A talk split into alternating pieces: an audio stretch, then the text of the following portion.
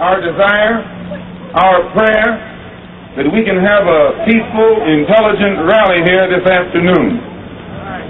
But at the same time, we see that they have surrounded us with many of their own agents in uniform and out of uniform who have spent much time here in Harlem posing as peace officers and at the same time breaking up the peace of black people. So we hope that they will be peaceful and we will be peaceful.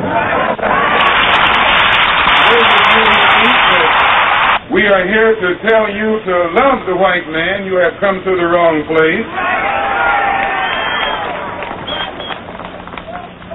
And those of you who think that you perhaps came here to hear us tell you to turn the other cheek to the brutality of the white man, I say again, you came to the wrong place.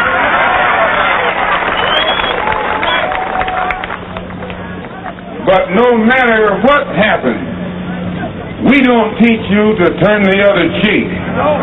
We don't teach you to turn the other cheek in the south, and we don't teach you to turn the other cheek in the north. We teach you to obey the law. We teach you to carry yourselves in, in a respectable way.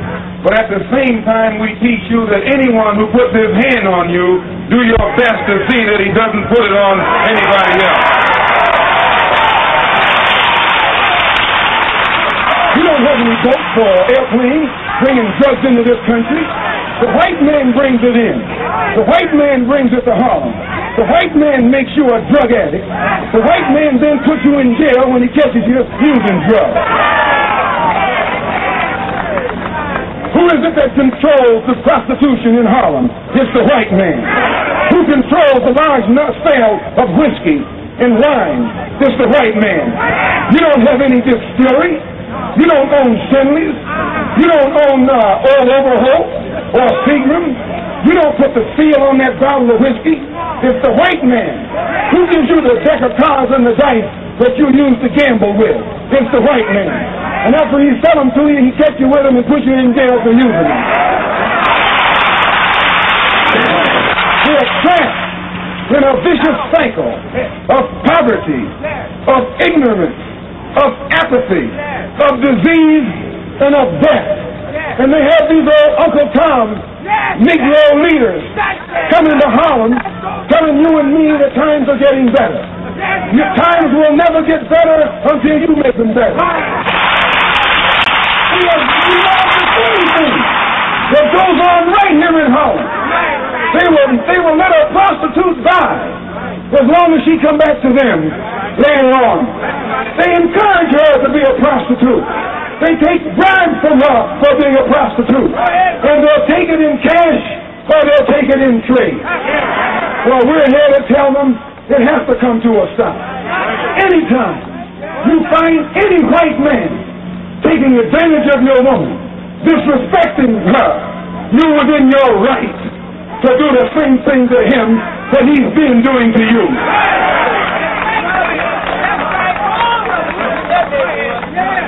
You can't take a white woman in a white neighborhood. You can't grab a white woman in a white neighborhood.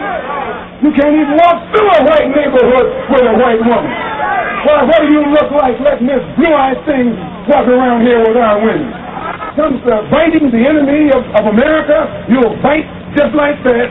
Whether he tell you to bite in Korea or bite in Berlin or bite in the South Pacific. As soon as he says stick 'em, you'll bite anybody he point the finger at. But right here in this country, right in this country, under your nose, with two-legged white dogs, sticking four-legged dogs on your and my mother, you and I don't know how to bite. Sticking dogs on your and my sister, and you and I don't know how to bite. Sticking dogs on our children and dogs on our babies, and you don't know how to bite. You can't bite nor bark until the white man say bark or bite. In the South, you are segregated by that dog. In the North, you integrated with this dog. And it's no different. Hope you're not getting too wet.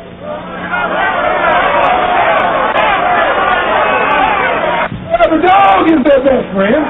The dog is their closest relative. They got the same kind of hair.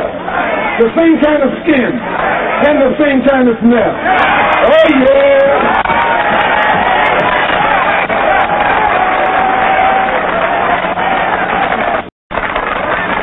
And Adam Clayton Powell knows it.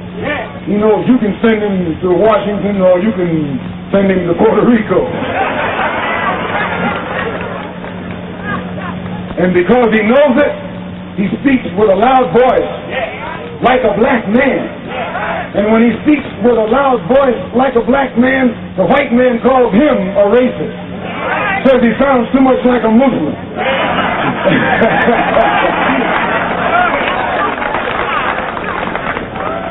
Simply because he's trying to tell the white man where it's at. When the Honorable Elijah Muhammad finishes opening your and my eyes and making it possible for us to see this white man like he really is, he don't have to worry about us integrating with him. We don't want to be around that old pale thing.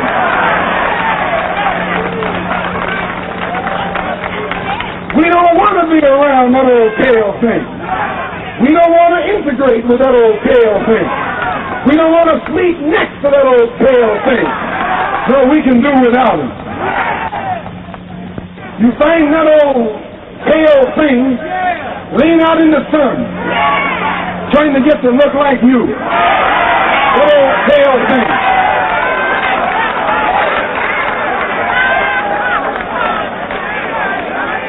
You find him using man pain, trying to look like you.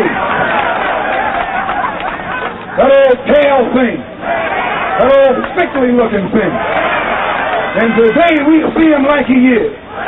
There was a time when we used to drool in the mouth over white people. We thought they were pretty because we were blind. We were dumb. We couldn't see them as they are.